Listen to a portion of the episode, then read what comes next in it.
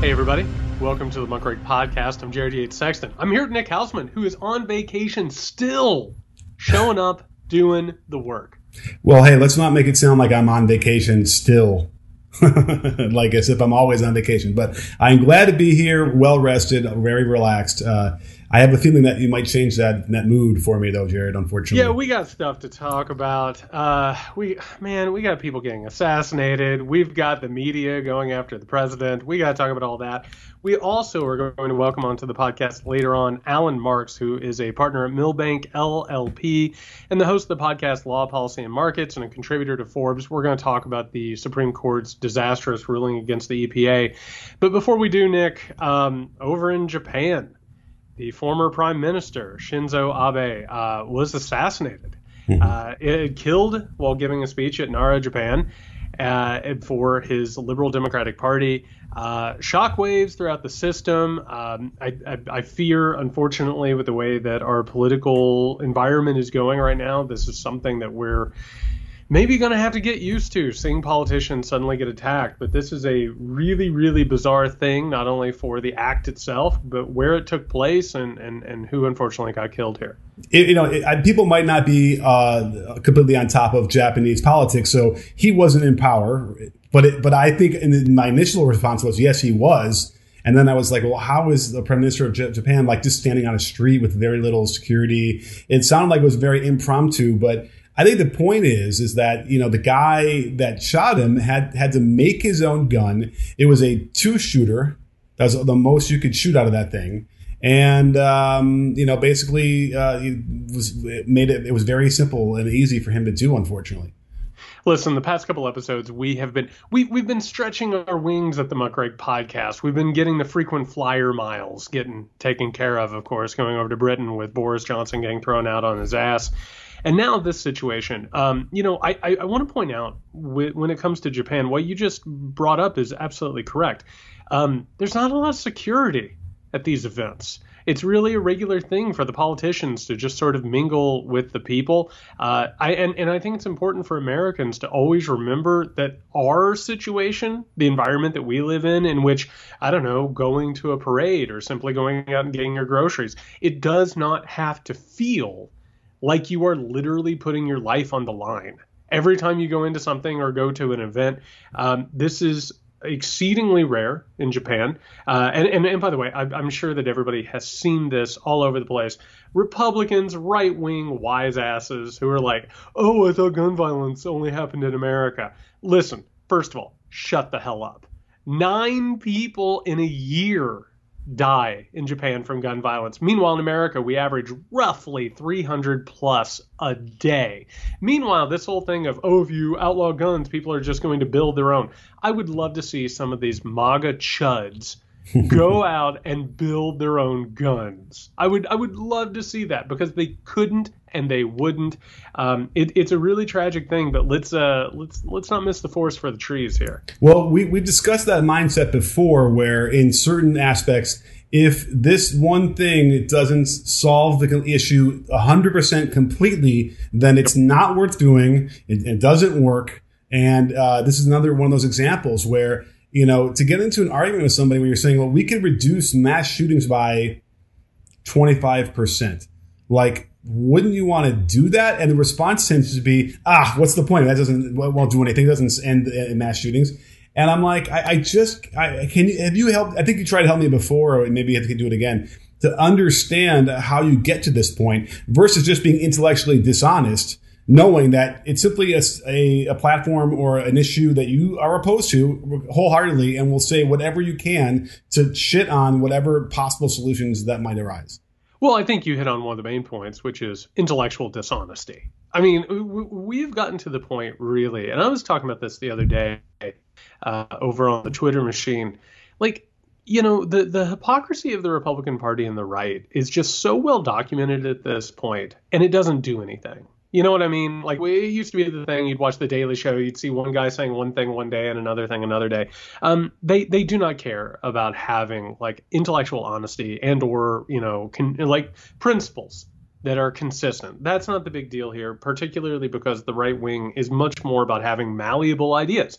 It's about, oh, if something affects me, then I have a certain idea, but if it affects other people, I have another idea. And that goes back to this whole thing the idea of like, oh, if you ban guns, people still get it. We talked about it. You ban drugs. I'm sorry, but you know, the war on drugs didn't do anything besides disproportionately affect minorities and poor people period. And and in all of this it's just about wanting what you want and finding any way forward possible in order to make that argument. And here we see it again. It's it's so it, it's done in such bad faith that it's actually literally disgusting that like a person got murdered here. It's obvious that like a gun made this possible. And meanwhile, you're going to go ahead and take this around and try and turn this into some sort of a judo throw to like the left wing for wanting gun safety. Sure. Well, you know, the, the other thing that's funny is that geopolitically, I started racing in my mind was thinking about is this some sort of signal? Is this the first of a, a bunch of dominoes are going to fall like World War One or something? But it sounds like this was pretty much an you know a, a one-off uh, you know person who was some sort of ideologue guy who uh, who pulled this off uh, against the odds. Well, okay, so the, the the alleged shooter. I mean, everybody saw him do it. Everybody knows who did it. We still have to call it an alleged shooter.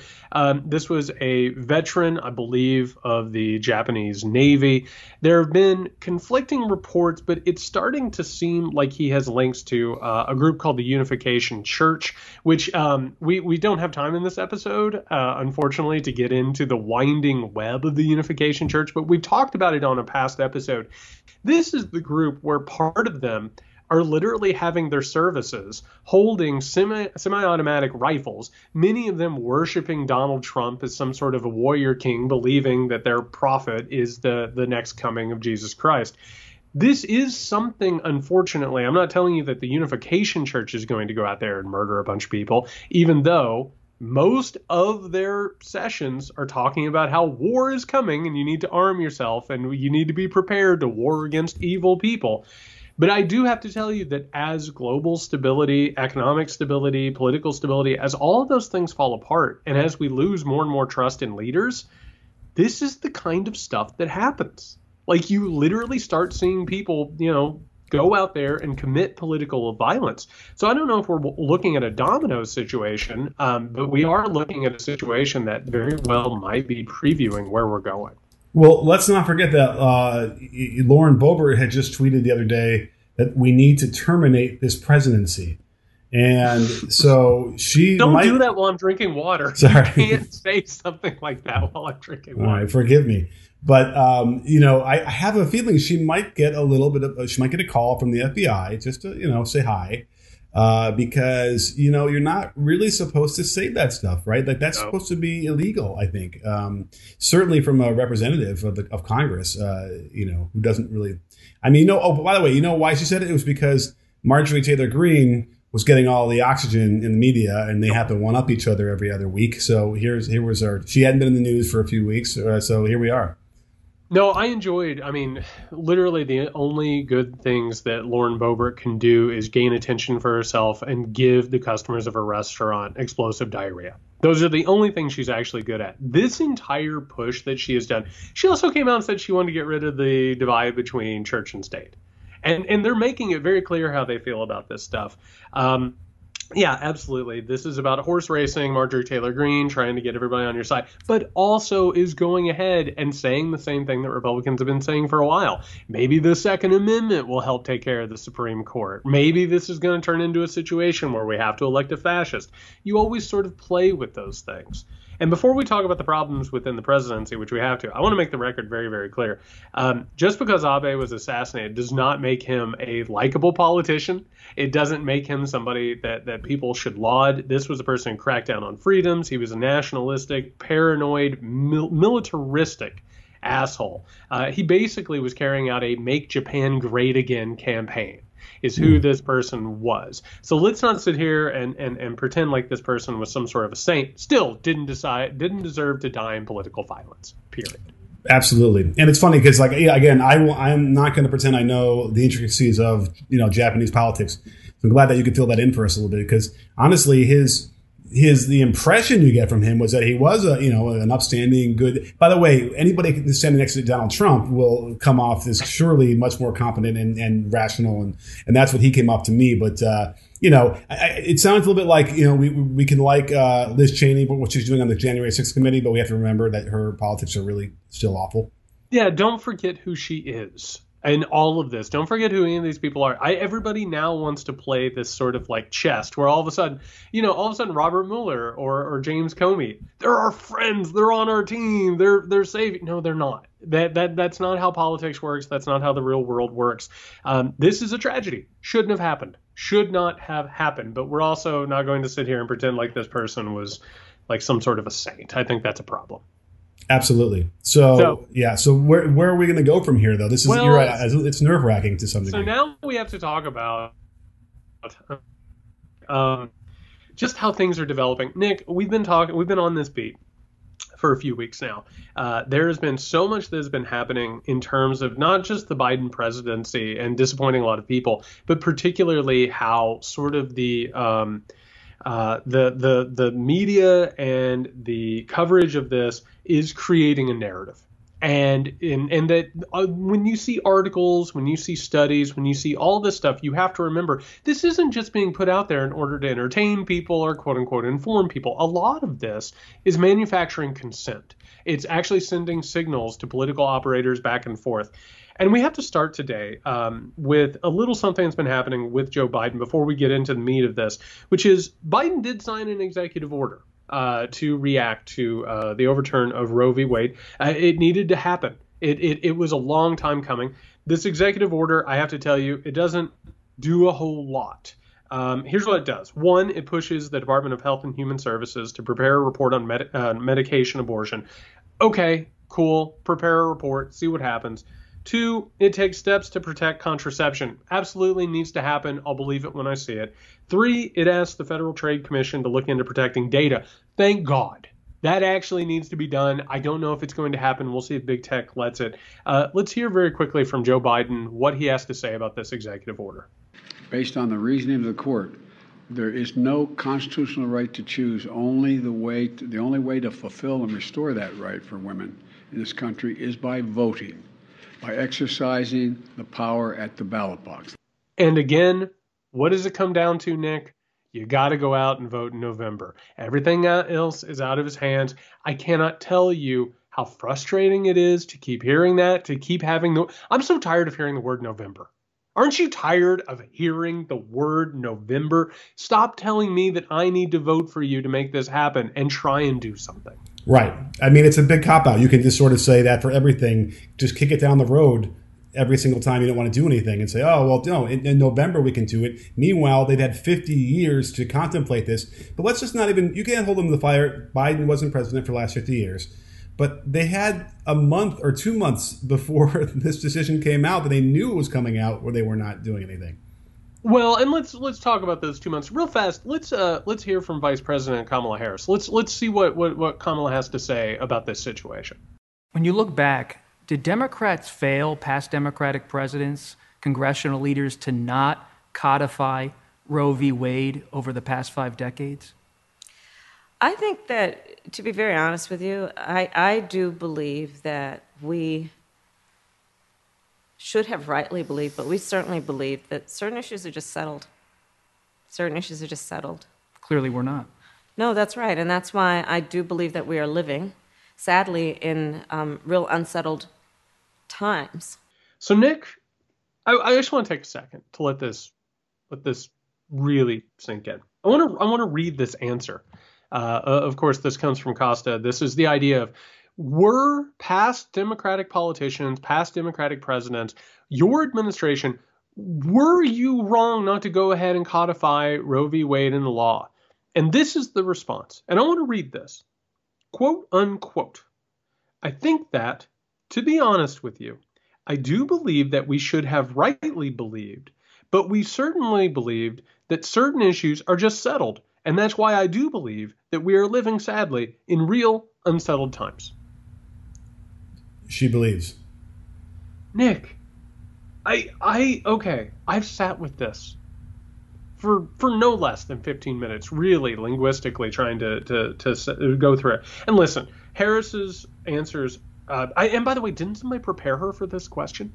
Like, I, how? How did nobody prepare her for it? That, but that's the question you have to ask every time she speaks in front uh, of the, every press. time. And and misspeaking is one thing. Sometimes people aren't good at speaking. She gets we we've seen linguistically. She gets flustered and she just starts talking. I want to actually go down into the essence of this, Nick. I think that, to be honest with you, I do believe that we should have rightly believed that Roe v. Wade was settled. That's that's madness. It wasn't settled. How could you have rightly believed it was settled? Have you like how do you how do you even start to say that? Well, okay, let's okay, I'm going to I'm going to carry some water. All right. In theory, because you have these people under oath who are being interviewed to become Supreme Court justices saying that yeah. you know stare decisis is the law of the land, in theory, if you want to take them for their word, then you would think, okay, this wasn't an issue that people were going to be voting on because they knew it was there and protected, and people were saying it was protected. But the problem is the word rightly. Oh. You were wrong. You were wrong. And I have to tell you, and I, Nick, you, you're in the same same basket as me. If if the administration would just come out and say we were wrong about this, wouldn't that go a little ways towards making this just the tiny, tiny little bit better? Well, that was the question I was going to ask you about this whole thing. It sounds like what you wanted them is to say, listen, we screwed this up and we are now going to take every step possible to fix it as quickly as we can. I, I just, you cannot sit here and tell the people who are expecting you to protect their rights and their well being, mm-hmm. hey, they might have done this, but we were also right to not expect them to do it. That's literally like being a night watch person and having the crime take place on your watch and saying, how could I have thought a crime was going to take place? We hadn't had one before. That, I guess that doesn't work. And I, I got to tell you, I, I want to read from this. Um, Nick, we, we when we when we were sending stuff back and forth getting ready for this uh, episode, man, there is so much stuff that came out from the Biden administration this week that was maddening. And I want to point out this is from a Washington Post article. It's titled Two Long Weeks Inside Biden's Struggle to Respond to Abortion Ruling. I want to read this first thing. White House officials defend the urgency of Biden's response and the actions he has taken on abortion. The president is showing deep outrage. All right? Joe Biden's goal is not in responding to Dobbs. It is not to satisfy some activists who have been consistently out of step with the mainstream of the Democratic Party. It's, what the hell is that? It's your fault, Jared. It's your fault. Oh, it's my fault. It's my fault. Yeah. Because because who thinks that telling their base that they're outside of the mainstream Democratic Party, who thinks that's a good way to get people to like go along with you? I guess whoever wrote that, uh, whoever said that, I mean, it was stunning, stunning. And, I, you know, we've been talking about this for a long time, right? You've been talking about it probably more than me as far as being vociferously upset with the administration. And uh, this is a clear example of, I mean, I don't want to say tone deafness, but it's not, uh, that's not strong enough. Nick, in this article, in this article, people in the administration literally said that they were caught off guard by the timing of the ruling. Do you remember? And, and and I want I want our listeners to remember this. The week that Roe v. Wade got overturned, you and I recorded our podcast for Tuesday, much like we're doing right now, and we said Roe v. Wade will probably be overturned this week. Keep attention. We'll cover it. We'll talk about it. Did we not say that? You said that, and you you kept talking about it for the weeks leading up to that. We kept having to talk about it because weeks. of that it was clear, it was obvious. We knew we knew almost exactly what day because you knew they're going to dump it on a Friday. It was uh, it's ludicrous uh, to cover your ass with that kind of excuse. Nick, did okay? Uh, uh, in all seriousness, did we did did we sacrifice something to a dark god to know the future? There. Listen, you don't you don't want to insult my hobbies or anything like that. But um, the, the first rule of QAnon: don't talk about QAnon. No. Did, did we gaze into a crystal ball no, no. Do, do do I or you? I have sources in the government. I don't have sources in the Supreme Court. Do you have a source in the Supreme Court? I, I do not. How in the hell did we, a podcast, know this was coming and the administration of the President of the United fucking States of America get caught off guard? How? Well, okay, because the answer is they, they weren't caught off guard. This is just their excuse. I mean, unless you want to take them for their word for it that they were. I, I, I'm tending to think that they're just making shit up because they just aren't they aren't competent or they're not they're not organized. It's, you know what I mean? I, there's no other way to explain that. They they they had to know it when it was coming up. They had to know before it got leaked in February, whatever that word, March, what is time? When that they had to know before that. Like I, I am just dumbfounded by that, that. That's their excuse. So let's go ahead and hear from the Democratic establishment. Nick, I'm going to say a name here in a second. You tell me if we've been hearing this name recently. You ready? Yeah. Ready? Quote unquote. One of the reasons he was elected, Biden, was that he's a decent, temperate person, and there's no doubt that he can raise his voice, but it doesn't come naturally and it doesn't land well. Said David Axelrod a former senior advisor to President Barack Obama. He's getting around, is oh, he yeah. not? So, and, and okay, yeah, go ahead. Well, I just want to finish this quote, quote unquote. People got the president they voted for, and I think those are good qualities that he has. But they may not be the qualities that some people, comma, particularly activist Democrats, comma, are looking for right now activist Democrats. It's slander. it's literally throwing punches by a guy who's probably trying to get uh, Buttigieg to run and have him be his campaign manager, and that's what's happening. All right, you just, you just took my point. God damn it! But yes, what is Axelrod's angle here? Well, who is he trying to woo? Well, he's obviously tired of doing his podcast, and he's ready to get back into the. well, the I'm tired thing. of him doing his podcast too. right, we're not. We love doing our podcast, by the way. But I will say, and this is important the New York Times, who, by the way, we've been talking about this, has just been like coming for Biden hard. Listen to this. This is a New York Times poll that's hidden in the article about it. A New York Times Commission poll has shown 64%, 64% of Democrats mm. do not want Joe Biden to win for reelect, run for reelection. 64% of Democrats, Nick. Yeah. Uh, and that's that. Listen, would they vote for him again if he gets the nomination? Like, sure, but certainly doesn't give you the kind of uh, huge voter turnout that he got in 2020 that that, that he needs to rely on to win well, again. Listen, I, I may just be an unfrozen caveman lawyer. I may not know the wild and woolly ways of the modern world.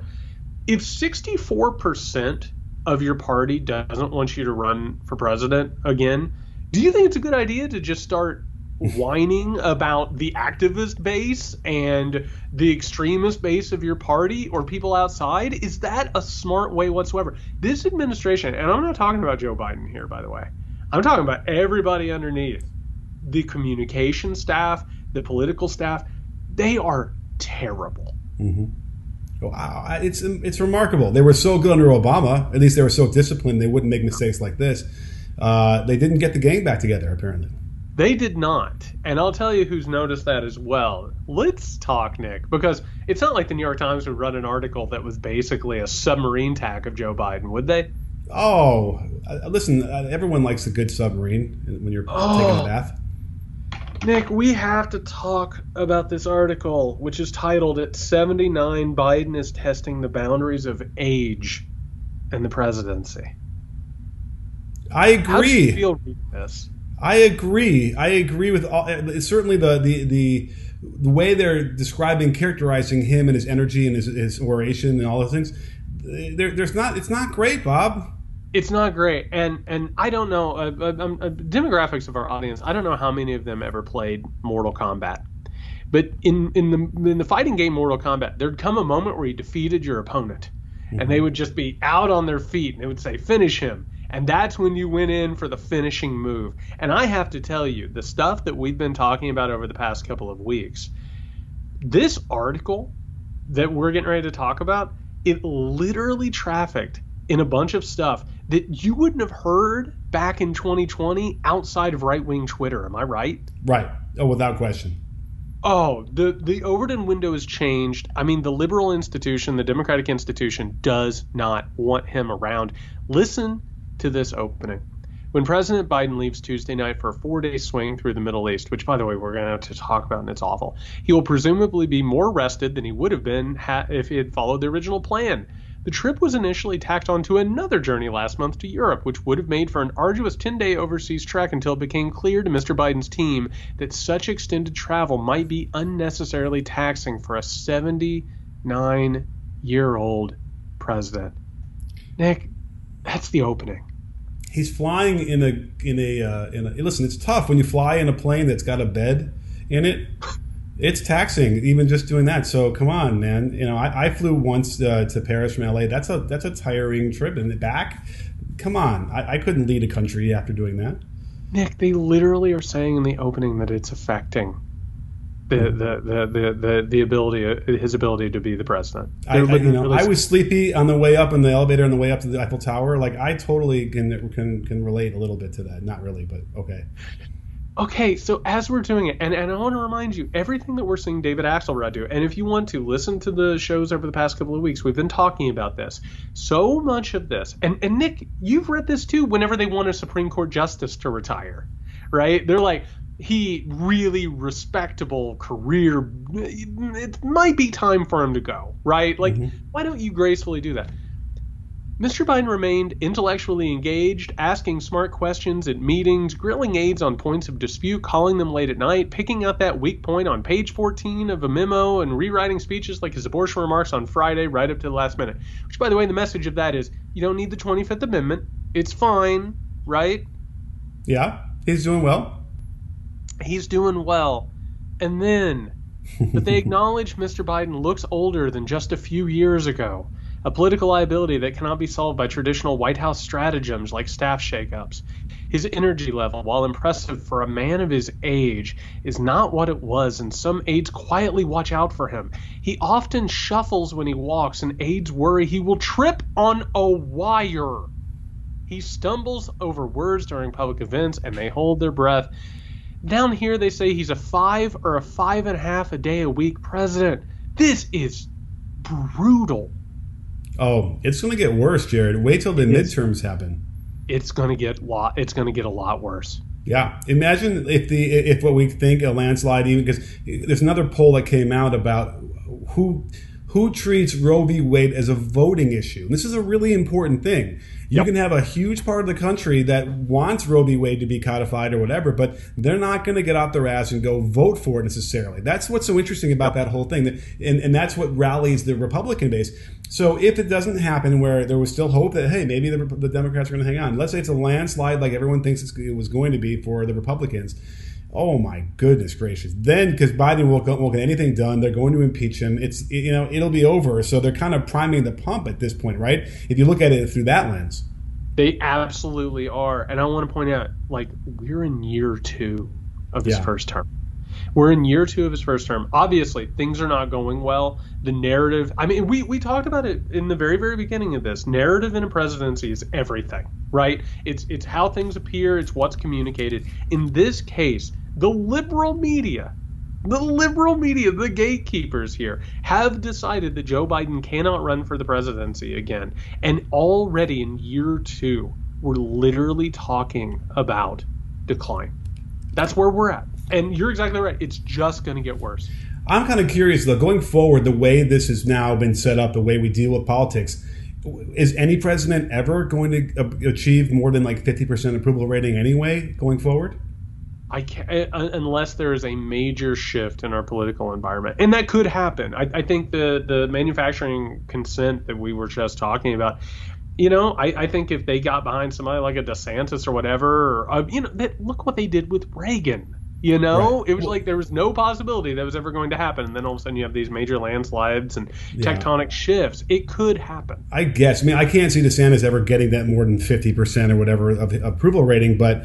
Um, I, I don't know. It, it, just feels like you know, would Lakers fans ever like become a, a Knicks fan? Like, no, like they're never. You know, that's you know that would be that'd be death to them in their in their fandom. I, it's hard to imagine you could get that kind of crossover to achieve more than whatever you know. Because what we used to see, you know, sixties, seventies yeah. approval ratings. I mean, I, we, we should go back and find out the last time a president got that high. I don't think it. I think it's been quite a while. Nick, when we started this show two years ago, and we were covering Donald. Trump Trump and and just right wing descent into fascistic madness. Did you ever think things were going to get weirder? Like, did you ever like have a moment where you thought, "Man, this might get weirder"? I, I know that I kept telling you, Jared, wait until next week or whatever, right? I know I said that a lot of these times, so I'm like, yes, I think we knew this could get, and weirder might not be the right word, but yes, this is going to continue to devolve into harrowing. Yeah, harrowing is a good word. It is just, it's man, every day just watching this take place. All right, everybody, we're gonna have to go talk to Allan Marks. We're gonna get into this EPA decision by uh, Supreme Court, and uh, we'll be right back. Hey, everybody, welcome back. And uh, I'm pleased to have actually a friend of mine, Allan Marks, who's also a partner at Milbank LLP and the host of the podcast Law, Policy, and Markets and a contributor to Forbes magazine and did an excellent article on the recent decision uh, regarding the EPA and SCOTUS. So, Allan, uh, thanks so much for coming on the show. I really, really appreciate it. Thanks, Nick. It's a pleasure. Well, I thought you could come on here and at least give us an overview because I think there's a lot of misinformation that was going on about what the decision meant and if it rather if it completely like neutered the EPA from ever having any teeth to enforce anything anymore going forward, or what what did actually what did the Supreme Court say about that and what their how that works in the, in the real world? Yeah, good question. Actually, let's start with what it does not do. Um, there was a case uh, several years ago, um, the state of Massachusetts against the EPA that established that the EPA does have both the duty and the power to regulate greenhouse gases. And this case does not change that. So the EPA still gets to regulate carbon dioxide and methane and other other bad things that come off of uh, power plants and other emission sources that increase um, concentrations in the atmosphere that cause climate change. Uh, the other thing it does not do is say to the EPA that you're not allowed to regulate power plants. Uh, ever since 1971, the EPA has done that, and they're still allowed to do it. So it's not the end end of the world as we know it. Um, what the court did do was tie the hands of the EPA in actually dealing with these things. So it said, sure, go ahead, here's your job, fine. Even as Justice Roberts said in the opinion, it may be that what the EPA is doing is the best solution to the crisis of the day to deal with uh, greenhouse gases and, and climate, carbon dioxide and climate. Um, but we don't want you doing it this way because Congress did not authorize you to do so. Now that's, you know, previously debatable. Uh, the dissent by um, uh, uh, justices uh, pointed out that that's kind of a silly way to look at it. That in fact it's pretty easy to infer from the Clean Air Act that the EPA does in fact have the full range of its tools available. Um, and what was at issue, interestingly, was a set of, of rules that were not even being enforced. There was a, a, clean power plan put in place by President Obama that was pretty quickly stayed by another court, by the Supreme Court, uh, while there was challenges to the rules. never was implemented. The Supreme Court today did not have to decide this case. Uh, there are new rules that are going to be coming out, but they're not there yet. Uh, Trump's rules that he'd put in place were set aside by a court uh, back in January, um, uh, right around the time of the inauguration of President Biden. So there's no reason the court had to take this case. And what they did is they came out, they basically said to the EPA, you may not tell states to regulate your power grid in ways that cause shifting of generation from coal to natural gas, whether that's cleaner, or from natural gas and coal into renewables, which is what the EPA wanted to do under President Obama, but has not yet doesn't have a rule now to do that. Uh, instead, they said all you can do EPA is regulate at the power plant level uh, to make the existing plants or new plants that are to be built cleaner than they otherwise would be. But that does not let the EPA shift the power system wholesale from uh, bad polluting things into things that are clean and green. So I, I, I got a question for you, Allan, because I'm endlessly fascinated by lawyers. I mean, you you are always out. You're the only one, I think, Jared. I I think more people should be fascinated because I, I think obviously this is where the the limits of a liberal society are sort of tested, right? You're on the front lines, constantly going back and forth. You know, there are rulings that sort of affect smaller things. There are massive, massive rulings that basically take the snow globe and shake it up. Can you talk about where this ranks on that scale? Like where in your field and, and always dealing with this stuff, like where where is this on the Richter scale? Uh, let me put that in two pieces. So if you're just looking at energy and the environment, it's an important ruling. It certainly is because it constrains what the federal government can do, uh, but it's not. It's not. I would I would put it somewhere in the middle. Uh, it, it, it, there could have been a much worse ruling that could have come out of this that really would have been uh, more problematic. Um, if you look at administrative law, which is sort of an arcane area that people really didn't focus on as much for the last 50 years because they didn't really have to, That is now going to be a hot area of the law because that gets to the, the core question of how does the government function? What's the division between the branches, the executive, the legislative, and the judiciary? And uh, I was talking to a, a, friend who's a professor of administrative and constitutional law, and he was saying this case will be in the case books they teach in law schools for what administrative law does. And what's basically happened here is the court has said uh, we're going to make it harder for regulators who are experts to do their jobs based on science or based on costs or based on um, the very democratic process that they're involved in, uh, unless Congress gets more into the weeds than Congress is frankly able to do um, and is much more specific and granular about what Congress wants. And the court does that knowing Congress, given polarization, is completely incapable of, of doing that. Um, so it ends up supplanting the democratic process of rulemaking through the executive and the democratic process of what the legislature and the Congress should do, and putting the courts ahead of themselves. Uh, and, and as, as the dissenting opinion in this case mentioned, they said, look, the day that the court has to be the the ones deciding what we do about climate change is a very frightening day. You know, I'm, I'm curious when we talk about Roe v. Wade, and a lot of the uh, people who are proponents of having it overturned were saying that it's it's not in the Constitution, so it has to go to the states, for instance. I kind of feel like is that sort of a similar concept that's going on here, where the EPA isn't in the Constitution, and these people who are reading it, it as if it's 1791 uh, are sort of have the same kind of disdain for it because it, it doesn't feel like it's in their jurisdiction. No, I, would say it's actually different. A lot of people don't realize which president created the EPA.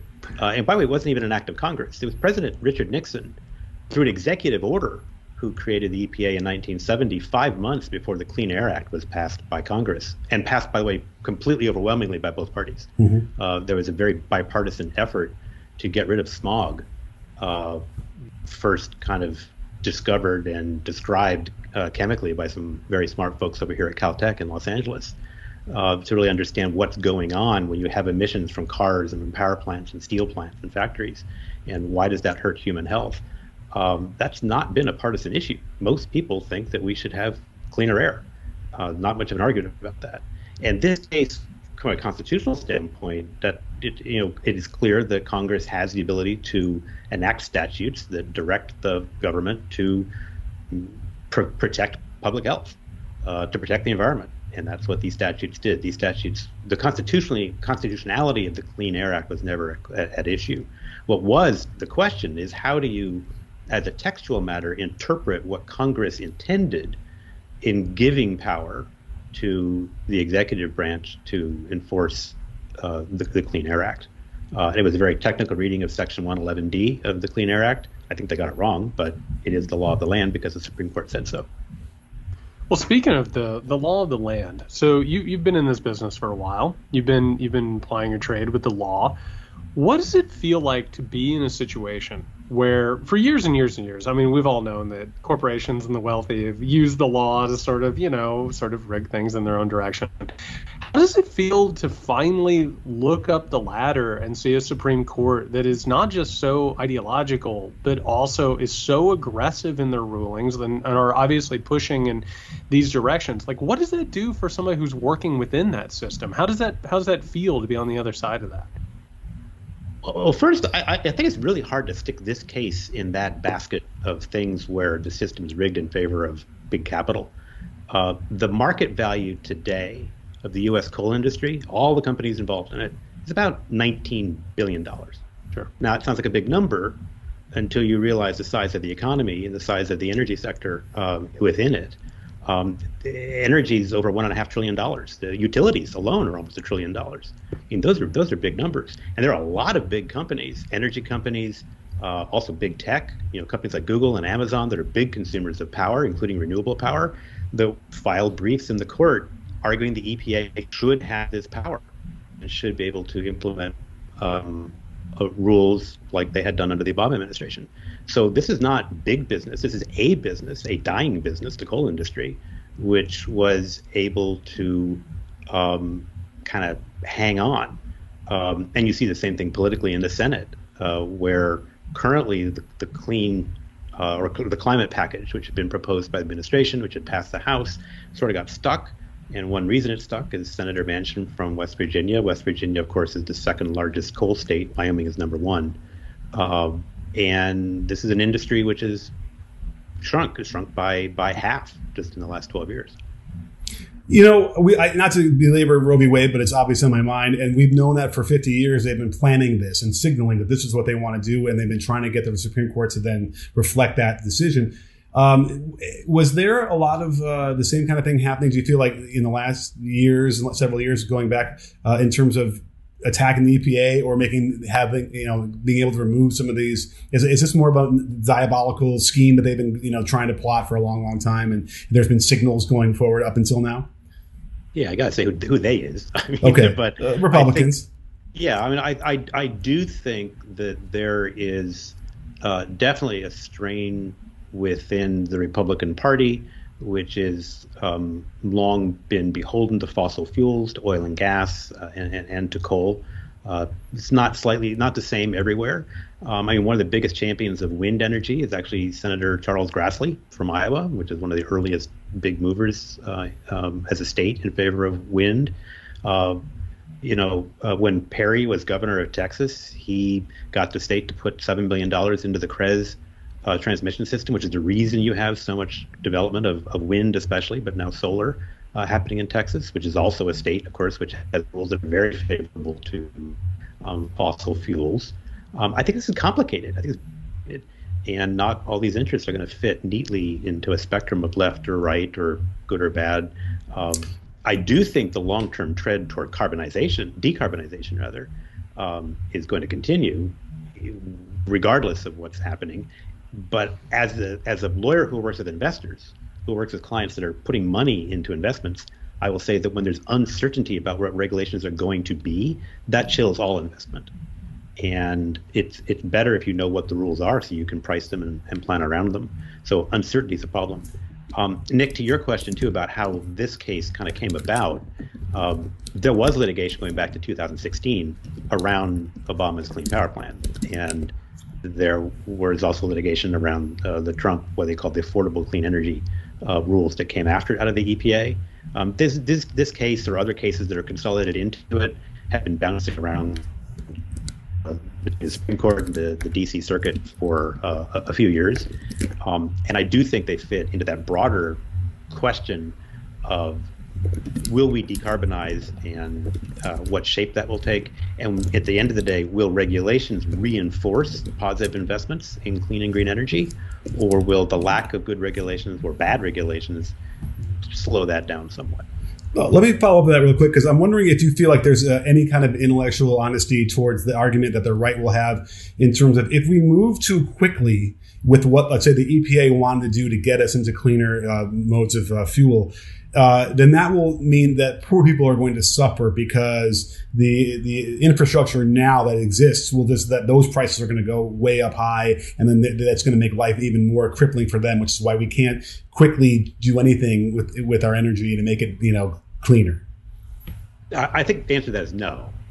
Uh, if you look at the the what's called the levelized cost of energy, which is basically a way you can compare the, the, the marginal cost of new generation from different sources and we can get in the weeds on that if you like as to how you calculate it. It depends on if it's you know discount rates and um, uh, a lot of assumptions about how energy is used and where you're located.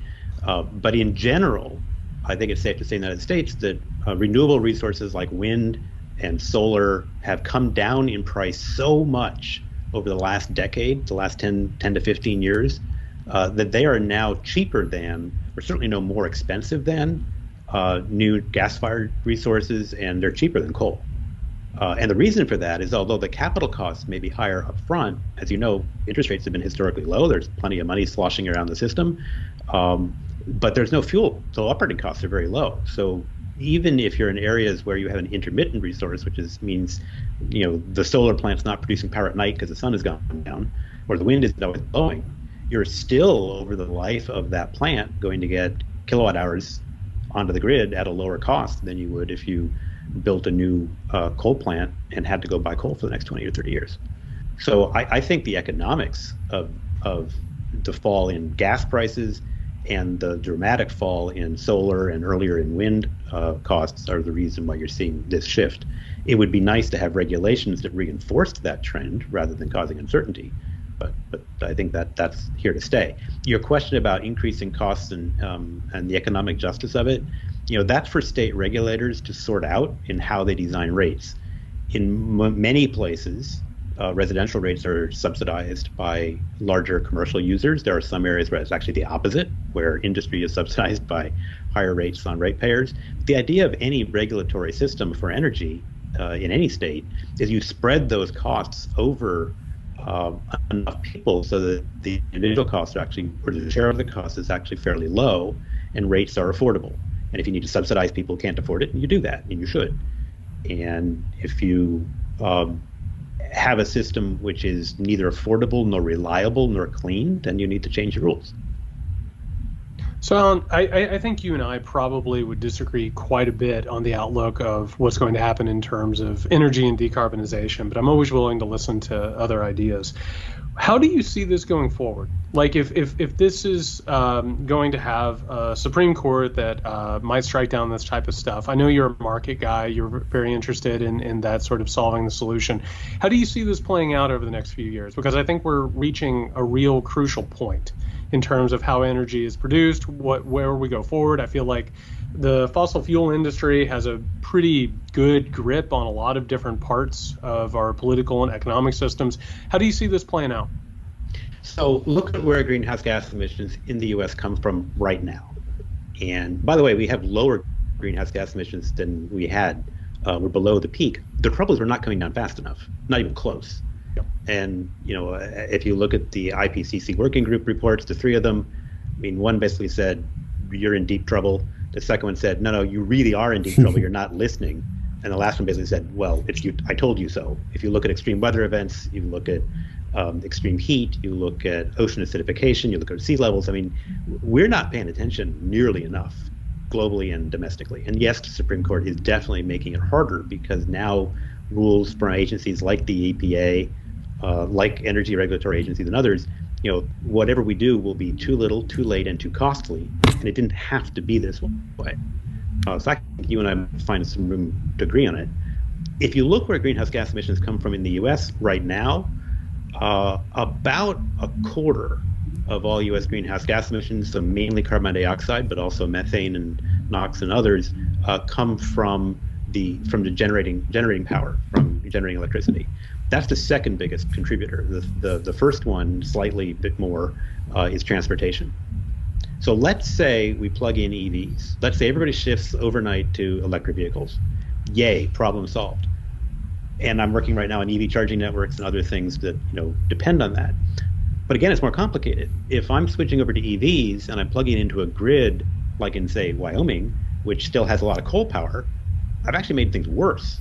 I just went from gasoline to coal to power my car. So you've got to couple this electrification of mobility of motor vehicles with the decarbonization of power production. That still has to happen.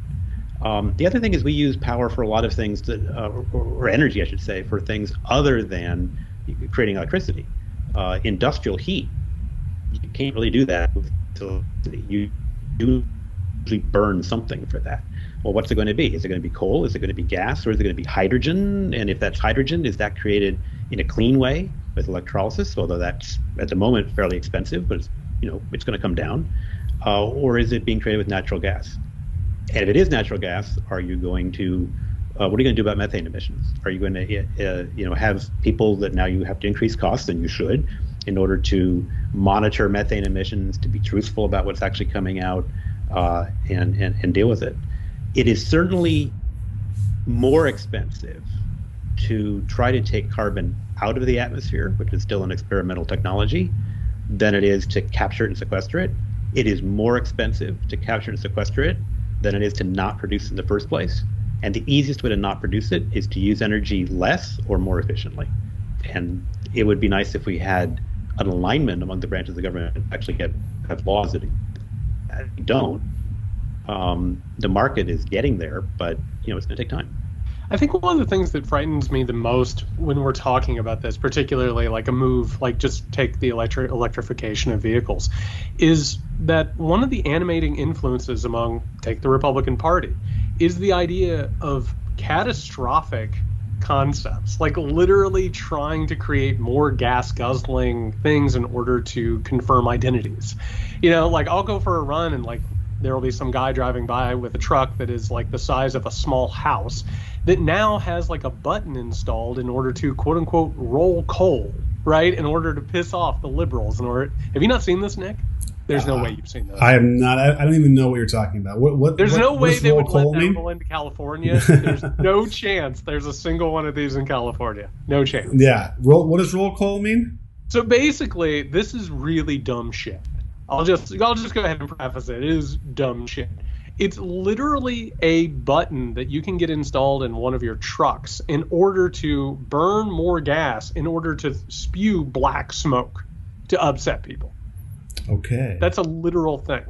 Wow. I and and and when you look at all this and this is something that worries me Allan is that so many of the things that we actually need to do because everything you just said is stuff that we actually need to do if we want to, you know, curb climate change, is that so much of the Republican Party and the movement that they represent is dedicated towards using identity and anger to keep those things in place, right? Like, oh, you, are not a real man if you're driving around in an electric vehicle, or you, you know, what I'm saying like that's the thing that concerns me. And there's like a cultural aspect to it. Like, how do you? I don't know. How do you convince people to like leave that stuff behind? So I worked on the Hill as a, a member of Congress. Um, uh, it's interesting. I, I, and everybody else on his legislative staff were Democrats. He was a Republican. Uh, yeah. Uh, he was a liberal Republican from New York back when those things existed. and um, bipartisanship was something that people talked about, but they actually also did. And what that often meant is getting deals done. A lot of it, by the way, was getting deals done outside of the view of public cameras. So I think increasing polarization, increasing transparency, increasing misinformation and the abuse of it by elected officials and some parts of the media. I mean, I think those are trends that um, have gotten so much worse, and that's what's really getting in the way. So the problem isn't just someone using identity politics. The problem is someone, um, I think, using it in order to block discussion with people with whom you don't agree we need to be able to convince people with who don't agree with us um, that there's something that for everybody if we could just roll up our sleeves and, and, get it done. I think there's a there's a tendency among regulatory agencies to be staffed with the kinds of people who are experts in things, where mm-hmm. expertise is valued, where science matters, where you where you, you want to be pragmatic, and uh, that's one, I think I think one reason you see this trend right now, uh, especially from you know conservative justices on the court to pull us away from expertise is because they'd like to supplant it based on other values. Yes. Then, then you the question of what are the values and what value what, what what should values be. Law is just a way institutionally to express values, and at the moment we have a lot of folks who would like to um, drive wedges between people who basically otherwise have the same values in order to suggest that we don't and that division makes it harder to get things done. I'm kind of curious if you look at the way this uh, Supreme Court ruling came out. Do you feel like it kind of puts a target on the back uh, of the EPA? And if so, are there other government agencies you feel like or that could also uh, be the target of this of Supreme Court? You know, and and you know, in terms of uh, you know taking away their power to actually be experts in the field. Yeah, I mean, the, the reason why uh, administrative law casebooks in the future might include this case is because it has a lot more applicability than just to the EPA. Um, there's this, th- there was an idea, um, you may have, I won't get too, too in the weeds, but there's this idea of, of, of the Chevron uh, doctrine from a, from a case that involves Chevron versus NRDC that basically said when Congress passes a law, and gives the regulator authority, and it's not crystal clear what that authority is, what's the scope of what the regulator is supposed to do, that we will defer to the regulator, in this case, defer to the EPA, to decide what Congress wanted it to do. And the only time you don't do that is if the law is either clear, no ambiguity in it, or if it's ambiguous, but Congress has not specifically acted to do something different. Here, we've got a whole new way of looking at that, where first the court had to come up with a textual argument that says that the statute, the Clean Air Act here, was ambiguous. That itself is not something that the majority and, and the and the dissenting opinions agree on. And then it said, we're not going to change the Chevron doctrine. We're still going to defer, except if there's a major question. I said, well, what's the major question? And there are some cases. Uh, you can even look at some of the circuit court cases when Kavanaugh was a judge before he became a justice. You look at writings that Gorsuch has had.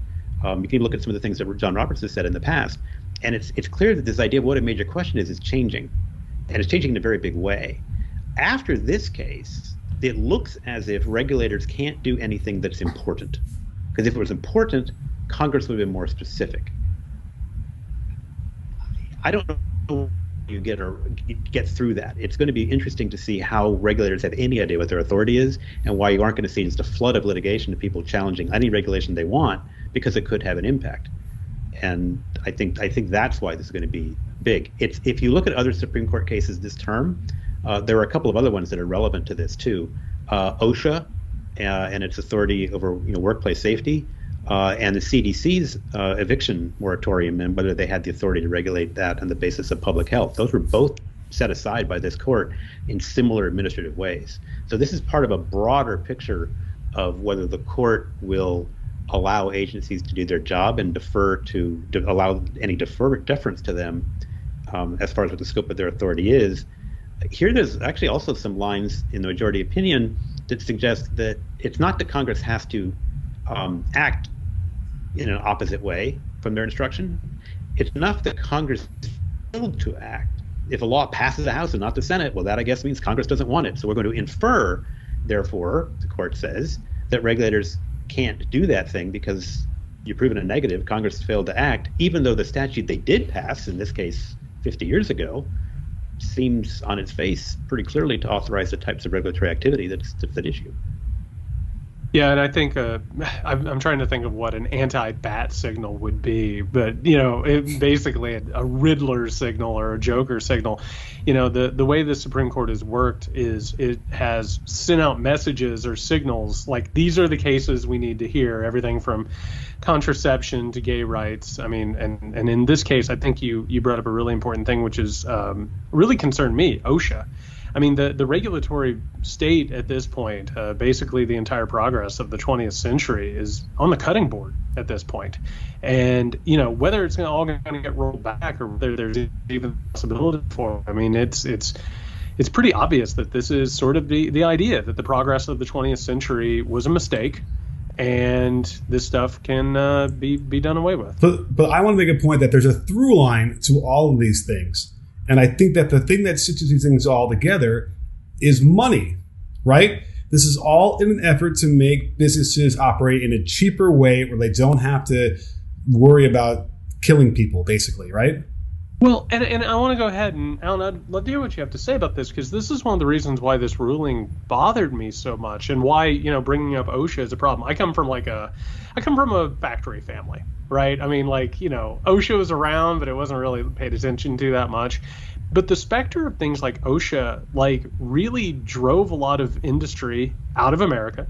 You had a lot of factories that would leave. Um, you know, the the uh, and now it really seems like if you listen to like what a lot of these Republicans say and what a lot of this ideology is, it's about trying to bring that back. It's about trying to reestablish manufacturing, reindustrialize America. And I got to tell you, if we're gonna hit these points to you know curb uh, climate change, that's not going to help. And it feels like that's kind of the the path this is on at this case. Yeah. So so the opposite of progressive is regressive. Yeah. And most government laws that have been passed since the well, you actually go back to the uh, the 20s and you look at child labor laws. That's where a lot of this yep. starts. Um, but you look at the New Deal period, you look at the post-war expansion and federal direct investment in uh, infrastructure. You look at the 60s and 70s uh, in environmental and workplace safety and uh, public health. You go further forward to the Affordable Care Act, um, but you don't have to go all the way there. You can take a pause and look at Medicare and Medicaid. Um, all of these things were designed where government was going to make life better for people. and by the way, foster economic growth. It's not like it was antithetical to economic growth. To the contrary, the, the interstate highway system facilitated huge amounts of growth. Um, you know, if the government took healthcare burdens off the shoulders of employers and let them compete on a level playing field with the, you know, the companies in, in Europe and other OECD countries to, where the government provides healthcare, I mean, you'd unlock a lot of competitive energies.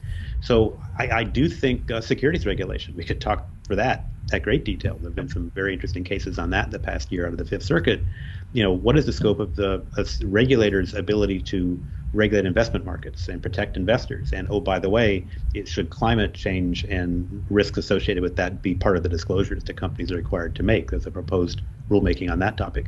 All of these things are set back if government's unable to act or if the scope of government authority is constantly being called into question. So if you have a court which is grinding slowly or maybe radically the wheels of government to a halt, it is necessarily going to take you back to where you were, or at least make it harder to continue on that uh, path. Now, the counter argument to that that people will have is, oh, we have to have a free market and let the market decide. Well, you know that that that that's fine, but it only gets you so far. Um, just look at renewable energy; it's a massive business, and it's a business that's been created in part, not just in the U.S. but globally, by government assistance. So, government intervention in the economy not just for quality of life reasons, can actually spur innovation. It can spur economic development. It can spur investments. And then you have separate things like the tax code um, and the social welfare state that let you decide how you ameliorate the effects of inequality that come with that, so that people don't suffer disproportionately. Well, and if you don't regulate this stuff, it ends up in a monopolistic market anyway. I mean, you know, we, we would probably have electric vehicles if it wasn't for, you know, combustible and fossil fuel energies at this point. I mean, you know, you, you have to you have to put some sort of thing on there so the economy doesn't melt itself down. We've seen that over and over and over again. But those brakes, I think, have been beaten off at this point. I think one of the other things to remember is the United States is not an island. We are functioning in a global economy. So the policies that India enacts uh, and the rapid pace of economic growth when they're at an earlier stage uh, in, in economic development um, is going to increase the amount of, of fossil fuels that are burnt. And all those cars are not going to be electric. And if they are, they're not being plugged into a grid that's free of coal. Um, what happens in Europe, what happens in China matters a great deal. China is investing hugely in offshore wind. Uh, I'm working on some projects here, but just put it in perspective. The United States today is trying to develop offshore wind about 30 to 35 gigawatts worth off the, the coast of the Atlantic in the Northeast um, and potentially in North Carolina and California and other places. Um, Europe already has that much installed. China has added that much just in the last couple of years. China is also still building coal-fired power plants. So, you know, how do we, in a global economy, find a way through collaboration domestically and internationally to make the uh, to make investments in things that are that don't have external negative costs more likely? And how do we lower the cost of doing that so that whatever the services is being provided or the goods being provided are affordable? Today, if you ask me what I'm really concerned about, yeah, sure, the Supreme Court is on my list, but I got to say, inflation, interest rates, uh, inequality. There's other I words that probably come first. I think supply chains and supply chain disruptions have got to be looked at. Um, how public health responds here and overseas to things like pandemics ripple through. And that's one of the reasons why we have inflation and supply chain dislocations right now. This stuff is all connected, and we should spend a lot less time in our individual silos, like energy or whatever it might be, and a lot more time you know, how these things can impact us uh, in ways that are not expected. Uh, by the way, I think climate change forces the attention on how interconnected we all are, but it doesn't mean that we're acting accordingly. Well, I, I got to remind everyone that they need to read your article you wrote recently in Forbes, and it's A L L A N Marks. So check him out there. And you and you also are a partner at Milbank LLP. Uh, are you speaking for them as you appear on our podcast? No, no, no, no. Thanks. Actually, thanks for asking. No, the views expressed are entirely my own, not my firm's and not my clients. Oh, I just want to make sure we got that straight too. But Allan, thank you so much. We're going to have to have you back on at some amount of time later to figure out uh, to answer some of those questions that we, we posed throughout this uh, throughout the pod. Would you come on and do that for us? I'd be happy to. I will tell you, we just we've we've, we've migrated a little bit from from my my, my core professional expertise in, in, in law and energy and, and, infrastructure and all, but uh, it's been a real pleasure. Thanks so that's what we like to do, and, and, how do the good people find you? out there on the on the social media networks? Oh, uh, LinkedIn, uh, Allan Marks, or uh, uh, Milbank.com. So you're not on, you're on Twitter. You're not on Twitter. Pardon? Uh, I have a, I have a stealth mode on Twitter, but Okay. the more I tweet, the fewer people look at it. So, All right, never mind. Well, Allan, thank you again so much for coming on. Really appreciate it. thanks, Nick. Thanks, Jared. All right, everybody, and that was Allan Marks, a partner at Milbank LLP and a contributor at Forbes, and we were talking about the Supreme Court decision uh, against the EPA. Um, you know, it, it, it it's pretty it's pretty frustrating, and it for anybody who not only has kids but cares about the future. I mean, like looking at the possibilities with climate change and uh, what the Republican Party is up to in terms of winding back that progress. Um, it's nowhere good, which is why we have to defeat this thing. I, I kind of feel like, um, you know, like I, I mentioned, I made the point, kind of maybe got lost in there at the end that this is really about money, right? This is about how Oh, yeah. we make things cheaper and, and for corporations to make more money and then that'll trickle down. And um, I suppose, you know, if there are people being raised to say, of course, that's a completely valid uh, way to approach this thing. And, and that's really where I think that might be the, the, the bigger issue beyond like Republican, Democrat, and conservative or, or, uh, or uh, progressive it's the notion of like at what point are we does greed you know take over or should we be helping you know the common man Well, I, I just want to say, first of all, I mean, you might have noticed in that interview, uh, Allan and, and my politics are really far apart, but we can have like uh, a respectful conversation. And quite frankly, I'm happy as shit that he's out there fighting the good fight, trying to make markets do this stuff. That's important. It absolutely is. The thing that I'm most afraid of, and it goes back to the idea of money, is what I was sort of speaking to, which is there are a lot of people with a lot of money who are really not interested in moving in that direction. Mm-hmm. There is a ton of money interested in that regression that Allan was talking about. And their ability to take over the political environment, we have been watching. That's a large part of this. You know, we can talk about Trump, we can talk about Marjorie Taylor Greene, we can talk about in these assholes. But when it really comes down to it, there's money underneath all of it. It's like an underground river that changes everything above it. And that is the problem in this. There are way too many people who are making way too much money, uh, standing in the way of this progress and trying to regress things to go back to trying to reindustrialize. We're in 2022 looking at climate change coming over like an avalanche. We know it's real, we know it's going to have real consequences, and there are still people trying to not just not deal with it, but to accelerate it.